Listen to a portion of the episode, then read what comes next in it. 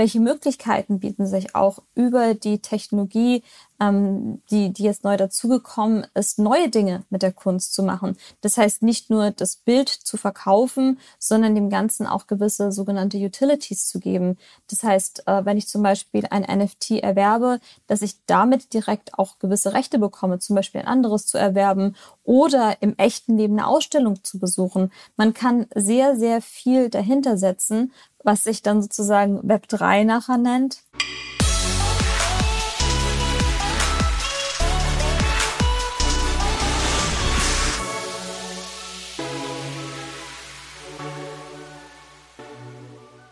Web 3.0, Internet und WWW, NFT, Ojemine. Ähm, das sind alles ganz, ganz viele Begriffe. Äh, ich wollte das jetzt so ein bisschen wie ähm, MFG singen, aber es hat sich hat, hat nicht so gut geklappt. Hier ist Christoph und du bist beim Podcast Digitale Vorreiter in dein Podcast zur Digitalisierung von Vodafone. Und wir hatten in den letzten Wochen immer mal wieder so ein paar Berührungspunkte mit dem Thema Blockchain, mit dem Thema NFT. Wir hatten den äh, Theo Pam bei uns, der etwas erzählt hat dazu, was es an, an, an NFT-Trends gibt. Da sind schon ein paar ziemlich gute, spannende Folgen passiert. Und heute habe ich die Anna Graf bei mir im Podcast und sie hat das Wort NFT schon im Titel. Es geht so ein bisschen um das Thema Kunst und Kunst ist so einer der Anwendungsfälle oder eine, eines der Beispiele, welches für NFTs immer wieder genannt wird. Ähm, auch diese ganzen Rekord-NFTs, die teilweise zu mehreren Millionen Euro die Besitzer gewechselt haben, haben ja irgendwie was mit Bildern, mit Kunst zu tun. Für mich immer noch nicht, nicht sieben Siegel, aber zumindest noch drei Siegel. Und deswegen bin ich sehr, sehr froh, dass Anna sich bereit erklärt hat, uns heute mal ein bisschen zu helfen, worum es beim Thema NFT und Kunst so geht, was sie gerade macht, ähm, was sie gemacht hat und was sie machen wird. Und ich hoffe, am Ende dieser Sendung wissen wir alle viel, viel mehr, was NFT im Kunst, im Kunsthandel so bedeutet und was damit heute schon möglich ist. Herzlich willkommen, Anna. Schön, dass du dabei bist. Hi Christoph, vielen Dank für die nette Introduction. Das klang ja schon super spannend und du hattest ja offensichtlich auch schon ganz tolle Gäste da. Im NFT-Space kennt man sich ja immer schon so ein bisschen, da das noch relativ neu ist, das ganze Thema, ähm, ist das so familiär, würde ich einfach mal sagen. Und genau, ich habe mich da so ein bisschen in, ich sag mal, Nische momentan noch begeben. Ähm, bin auch letztes Jahr erst so richtig eingestiegen in den NFT-Space und fand das natürlich super spannend. Klar, den Bibel, den haben wir alle mitgekriegt. Ich glaube, da hast du auch gerade so ein bisschen von gesprochen, ähm, von den 5000 Dailies, die dann versteigert worden sind und plötzlich hieß es, wow, was ist denn eigentlich ein NFT? Kannst du das nochmal, kannst du das noch einmal, also 5000, was wurde da versteigert, wer hat die ersteigert und was wurde damit für einen Umsatz gemacht? Genau, das äh, war der Künstler, der heißt Beeple und der hat 5000 Tage lang quasi jeden Tag ein Digital Artwork kreiert. Ich denke mal, als er damit angefangen hat, da wussten die meisten Digital Artists noch gar nicht so recht, mh, hm, wie kann ich das jetzt überhaupt? 5000 Tage, das sind ja irgendwie, äh, das sind ja irgendwie 15 Jahre oder so, ne? Ja, der okay. hatte schon sehr, sehr, sehr lange durchgezogen. Äh, war auch schon der Community bekannt. Also der ist, ist jetzt nicht irgendwie ganz neu plötzlich aufgekommen und hat sofort äh, sein Kunstwerk versteigert. Nun hat er aber als einer der ersten ähm, das halt so gemacht, das zusammengefasst. Dann ist es zur Auktion gekommen und das Ganze ist damals zu einer Rekordsumme von 69 Millionen, 69 übrigens eine relativ wichtige Zahl im NFT-Space, ähm, weggegangen. Ich glaube, das war ein, ein indischer Unternehmer, der das ersteigert hat.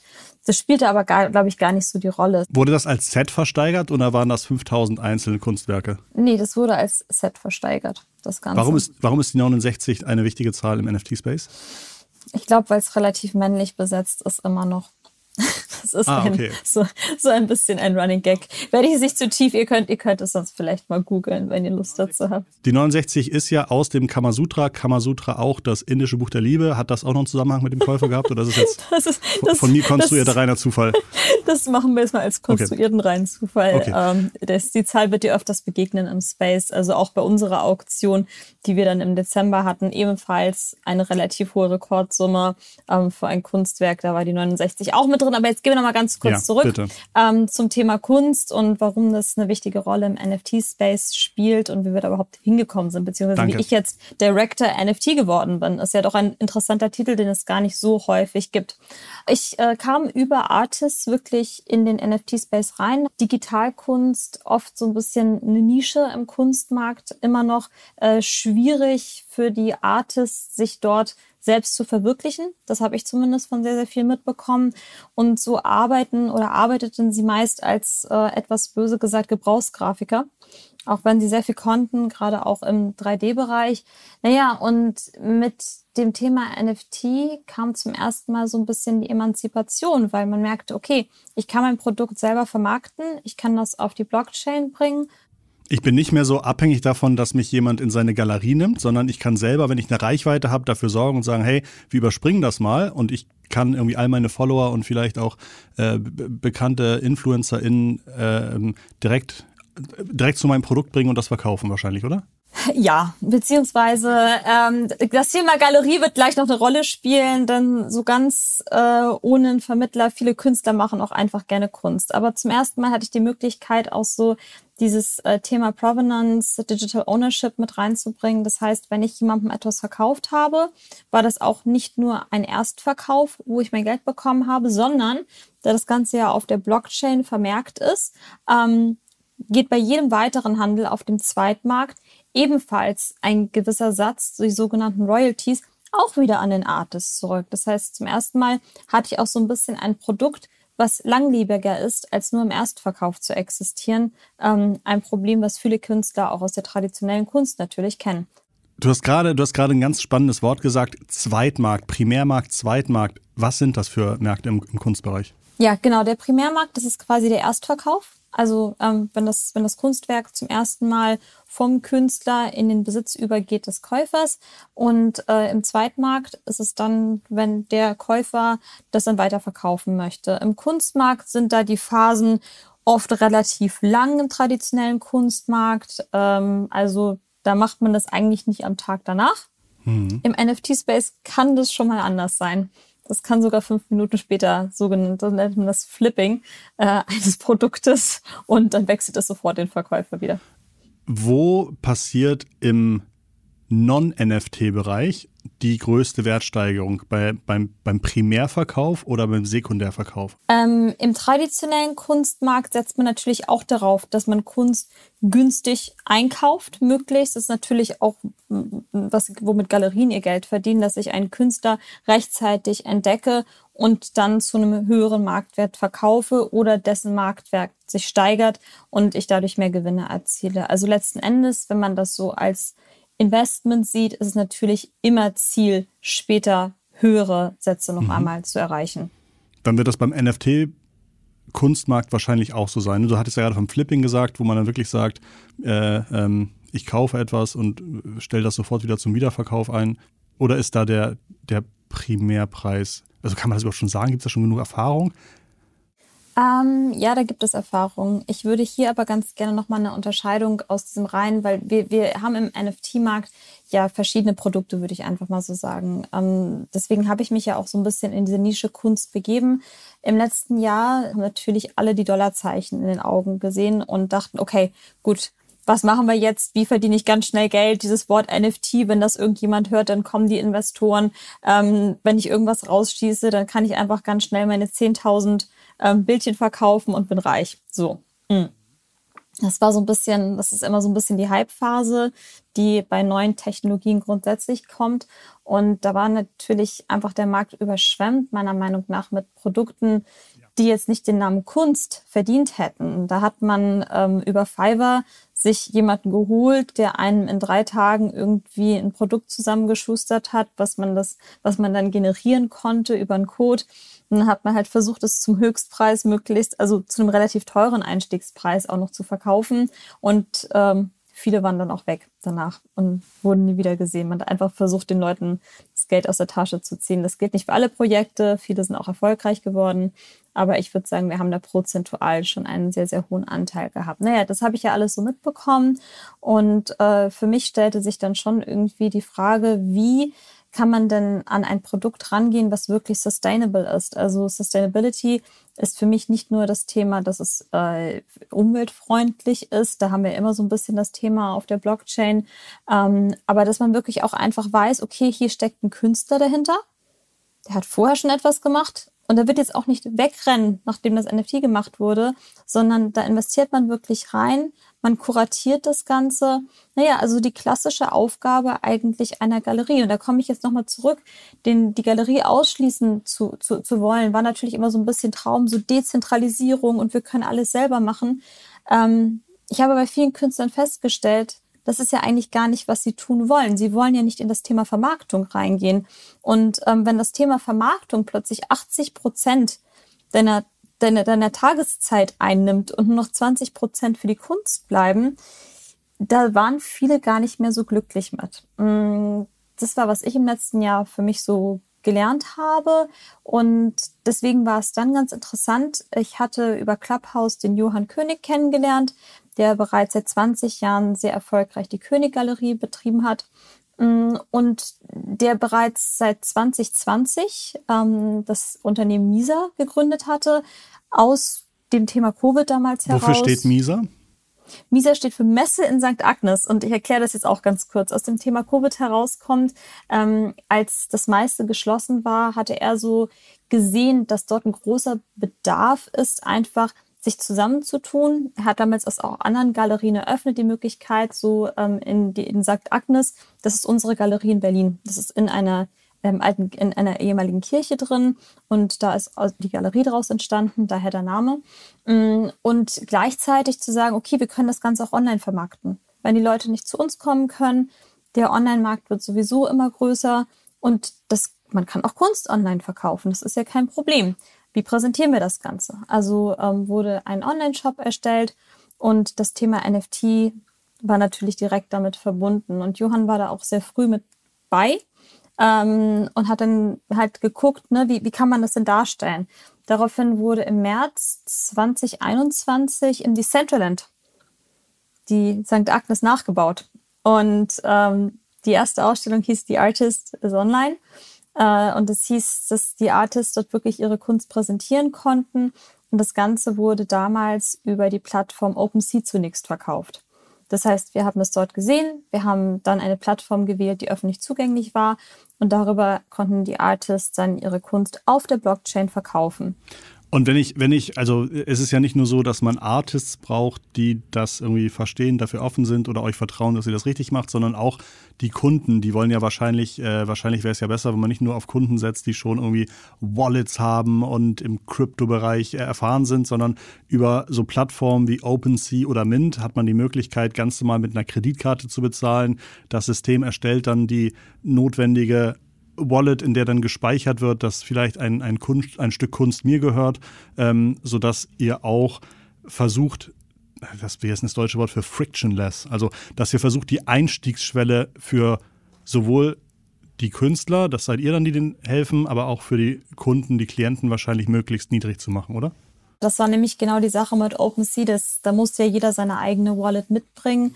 Und ähm, deswegen wollte die Misa halt eine Lösung finden, die auch den traditionellen Kunstsammler ermöglicht, jetzt ein NFT zu erwerben von einem Künstler, die ja bei uns oft auch ihre ersten NFTs wirklich erstellt haben. Ne? Also die ja vorher nur aus der traditionellen Kunst bekannt waren und die jetzt das erste Mal in den Bereich NFT gegangen sind. Und deswegen wurde dann im August 2021 die eigene Plattform gegründet auf Misa.art, ähm, auch für NFTs. Ähm, wir, haben, wir haben dort mehrere Verticals. Ne? Also wir haben ganz normales Frontend wie von einem Online-Shop. Das heißt, der Kunde hat eigentlich ein Einkaufserlebnis wie im normalen Online-Shop.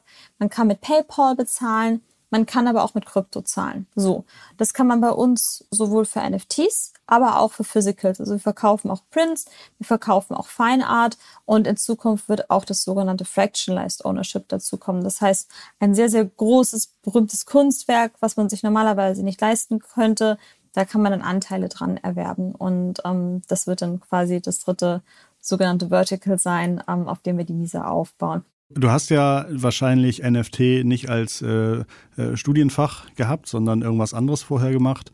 Ähm, wie tauscht du dich aus? Wie lernst du, was da passiert? Und vor allen Dingen, ich glaube, was für viele nicht NFT-Experten ganz, ganz stark in der Luft liegt, ist immer so dieser, ähm, diese Gefahr von Bubble, Schrägstrich, keiner weiß im Grunde wirklich, was von irgendwie 200 NFT-Projekten Substanz hat, verbunden mit vielen Glücksrittern, die, wie du sagst, irgendwie nicht wegen des Kunsts da sind, sondern vielleicht sogar automatisiert irgendwelches Zeug kaufen und automatisiert wieder verkaufen. Du hast irgendwie erwähnt, dass manche Leute Kunst erstellen, indem sie 5 Dollar im Internet äh, ausgeben und sich irgendwelche Bilder oder Videos erstellen lassen. Wie schaffst du es da, einen Durchblick zu haben? Wie hast du irgendwie so eine Austauschgruppe mit anderen Directors of NFT? Ähm, kannst du dazu was sagen? Klar, sehr gerne. Also das meinte ich ja, worüber ich am Anfang da reingekommen bin. Ja, und ich habe ursprünglich mal Soziologie studiert, by the way. ähm, äh, war für mich wirklich diese, diese Community, die sich gebildet hat. Die existiert hauptsächlich auf Twitter und natürlich Discord. Ähm, das sind so die Hauptkanäle, auf denen man sich austauscht. Und da bin ich von Anfang an sehr in das Community Building reingegangen. Das heißt, ich habe so ein bisschen auch für den deutschen Space geguckt, wie kann man da die Leute miteinander verknüpfen, ähm, welche Player sind da so am Markt. Wir haben ja die Künstler, wir haben aber auch Brands, die in den Markt rein wollen. Wir haben auch Anwälte. Also wir haben ganz viele Menschen aus ganz verschiedenen Richtungen kommt, die das Thema NFT in dem Fall aber vereint. Und äh, Interessant natürlich ist es immer auch mitzukriegen, wie sehen Developer das, in welche Richtung geht das, welche Möglichkeiten bieten sich auch über die Technologie ähm, die, die jetzt neu dazugekommen ist, neue Dinge mit der Kunst zu machen. Das heißt nicht nur das Bild zu verkaufen, sondern dem Ganzen auch gewisse sogenannte Utilities zu geben. Das heißt, äh, wenn ich zum Beispiel ein NFT erwerbe, dass ich damit direkt auch gewisse Rechte bekomme, zum Beispiel ein anderes zu erwerben oder im echten Leben eine Ausstellung zu besuchen. Man kann sehr, sehr viel dahinter setzen, was sich dann sozusagen Web 3 nachher nennt. Web 3 hat ja so ein bisschen dieses ich habe mal Internet of Values, der Werte gelesen, was dann wirklich wieder an die Community zurückgibt und was eingebunden ist. Royalties sind ein Teil davon, aber auch die Extras, die der Kunde bekommt. Ähm, das, was den Kunden dann auch an Projekte bindet. Und da sind wir natürlich ganz stark dabei zu gucken, wie können wir das gerade auch für das Thema Kunst, Galeriewesen interessant machen. Das heißt, wie können wir zum Beispiel über den Kauf eines unserer NFTs unsere Kunden zusätzlich mit dem Artist verknüpfen, äh, ihm zusätzliche Incentives geben, indem er zum Beispiel, wie gesagt, die ähm, Exhibitions, die dann in echt irgendwo stattfinden, in Berlin for free besuchen können oder einen Early Access haben oder das nächste NFT der Kollektion erwerben können, bevor andere es können. Als du eben erzählt hast, dass ihr auch so ein bisschen, ähm, also wahrscheinlich, hast du ja selber gesagt, ist der, ist der die Community noch klein. Ähm, sollte aber nicht darüber hinwegtäuschen, dass sie vielleicht sehr viel größer werden wird. Und wenn man jetzt irgendwie sagt, in Deutschland kaufen 99 Prozent der Deutschen keine Kunst, dann heißt es ja eher, dass man noch einen riesengroßen Wachstumsmarkt hat und nicht vielleicht, dass es auf ewig eine Nische bleiben wird.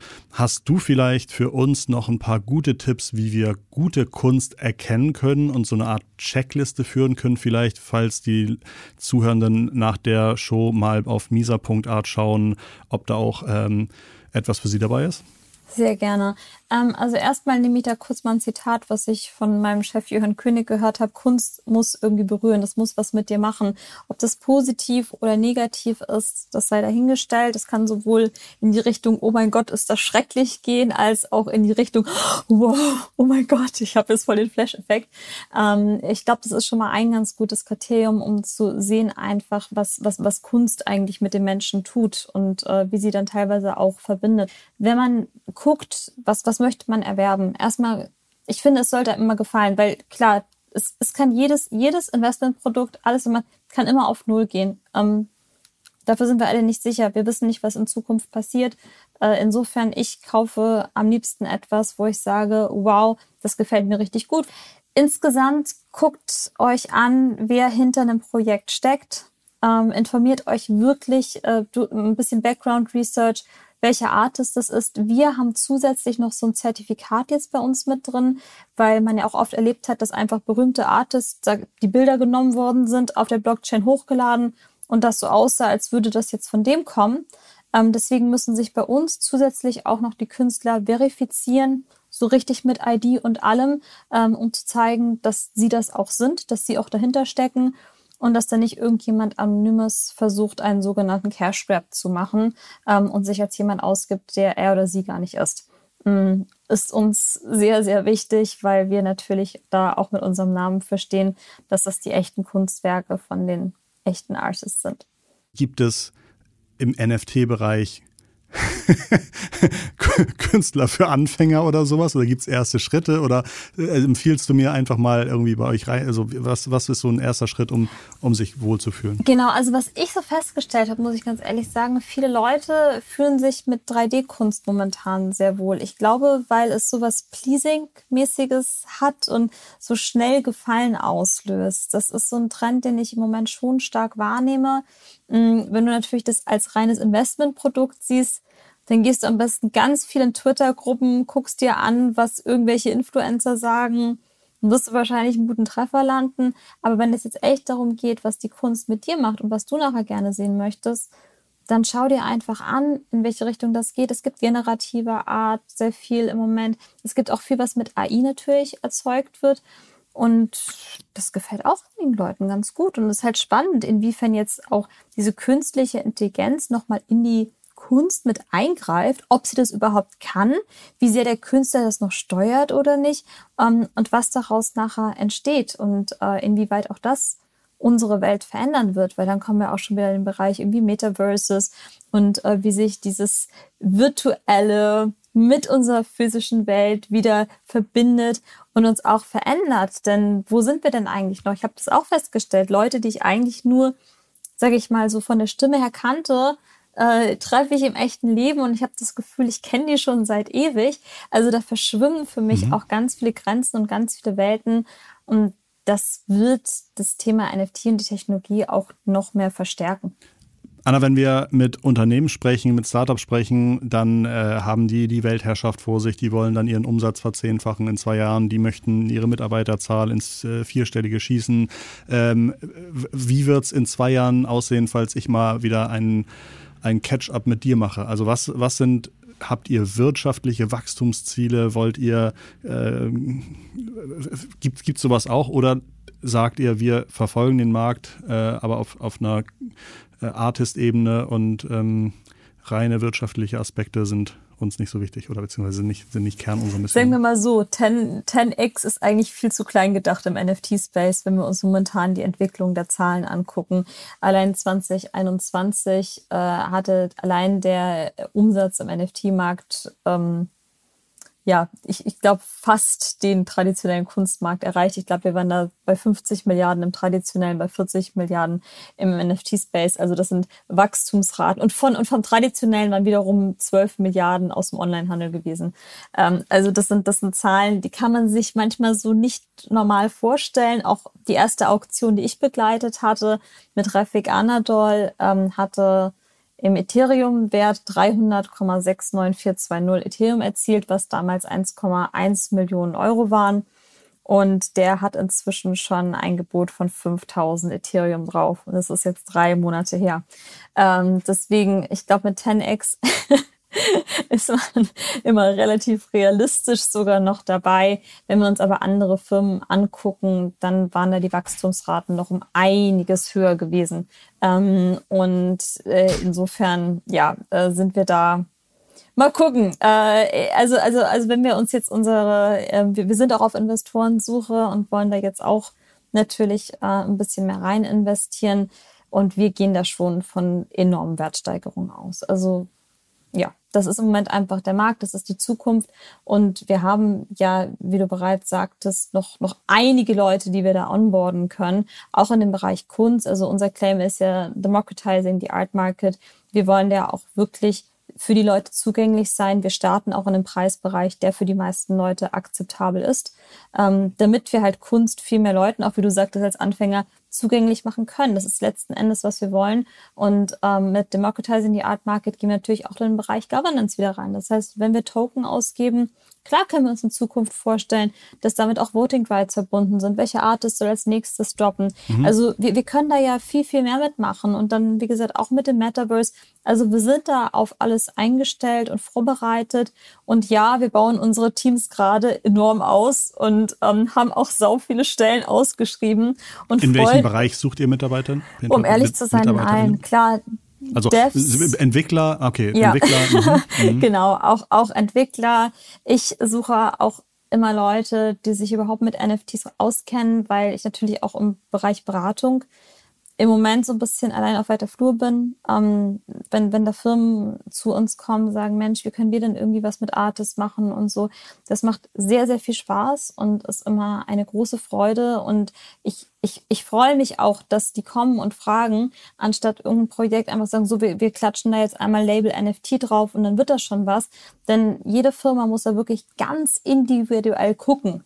Nur weil da jetzt dieses, dieses Buzzword ist wie gehe ich damit um? Möchte ich das als Marketinginstrument nutzen? Möchte ich das für die Kundenbindung nutzen? Ähm, was möchte ich eigentlich da machen? Oder möchte ich einfach nur zum Beispiel Künstler unterstützen? Auch das, man kann auch im Bereich Charity ganz viel mit NFTs machen.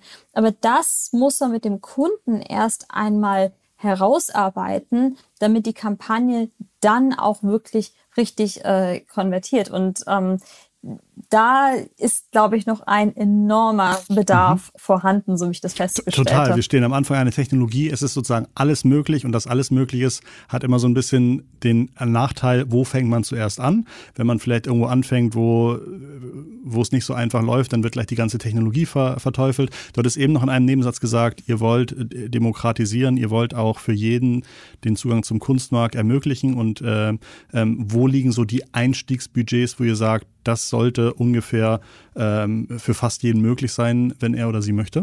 Wir dann, haben zum Beispiel hm. jetzt wirklich, ich hatte den Bereich Charity gerade angesprochen, da haben wir natürlich die Ukraine als Thema gehabt. Da sind mit 100 Euro gestartet. Sonst ist es meistens so um die 250 mhm. Euro für einen Startpreis. Und dafür kann ich Kunst kaufen, die vielleicht irgendwann auch später mal wert mehr, ist, mehr wert ist ja, das, das ist natürlich für viele Leute das Ziel. Allerdings, was mich halt auch immer freut, wenn ich mit Kunden spreche, die auch gerade, sage ich mal, von unseren traditionellen Sammlern sind, die denken noch gar nicht daran, das zu verkaufen. Die ja. denken in ganz anderen Zeitspannen und äh, sagen, Mensch, ich habe hier voll den wichtigen Künstler und ich habe das Glück, dass ich das erwerben konnte, um Gottes Willen. Mhm. Das behalte ich doch jetzt erst einmal. Da habe ich doch gar kein Interesse daran, das sofort wieder loszuwerden. Und ich glaube, da können wir uns einiges von abschneiden in diesem sehr, sehr schnelllebigen Markt momentan noch. Einfach zu sagen, wow, ich habe das Glück, hier Teil, ein Teil zu haben von jemandem, den, der, der mir wirklich etwas bedeutet ähm, der, der auch eine Historie hat oder der Upcoming Artist ist, aber der mir einfach einen Mehrwert gibt durch das, was er erschafft, kreiert und den ich mit dem Kauf dann auch unterstütze und zwar auch in Zukunft und auch wenn ich es weiterverkaufe. Man braucht also einen Kompass, um in dieser gerade sehr wild Westzeit, was da so passiert, zu unterscheiden zwischen das ist äh, äh, evergreen successful oder das ist das ist das ist äh, etwas dauerhaftes und das sind vielleicht nur äh, sehr kurze Momente des Glücks. Super spannend. Genau, und wir haben da auch so ein paar Tools, ähm, kannst du auch auf unserer Webseite sehen, die dann quasi auch nochmal so ein bisschen Anhaltspunkt geben für diesen Kompass. Im Pricing habe ich gesehen, ja genau. Also da gibt es so einen Asking Price und dann gibt es aber so einen AI Price oder sowas. Äh, und der hilft mir dann so ein bisschen zu verstehen. Genau.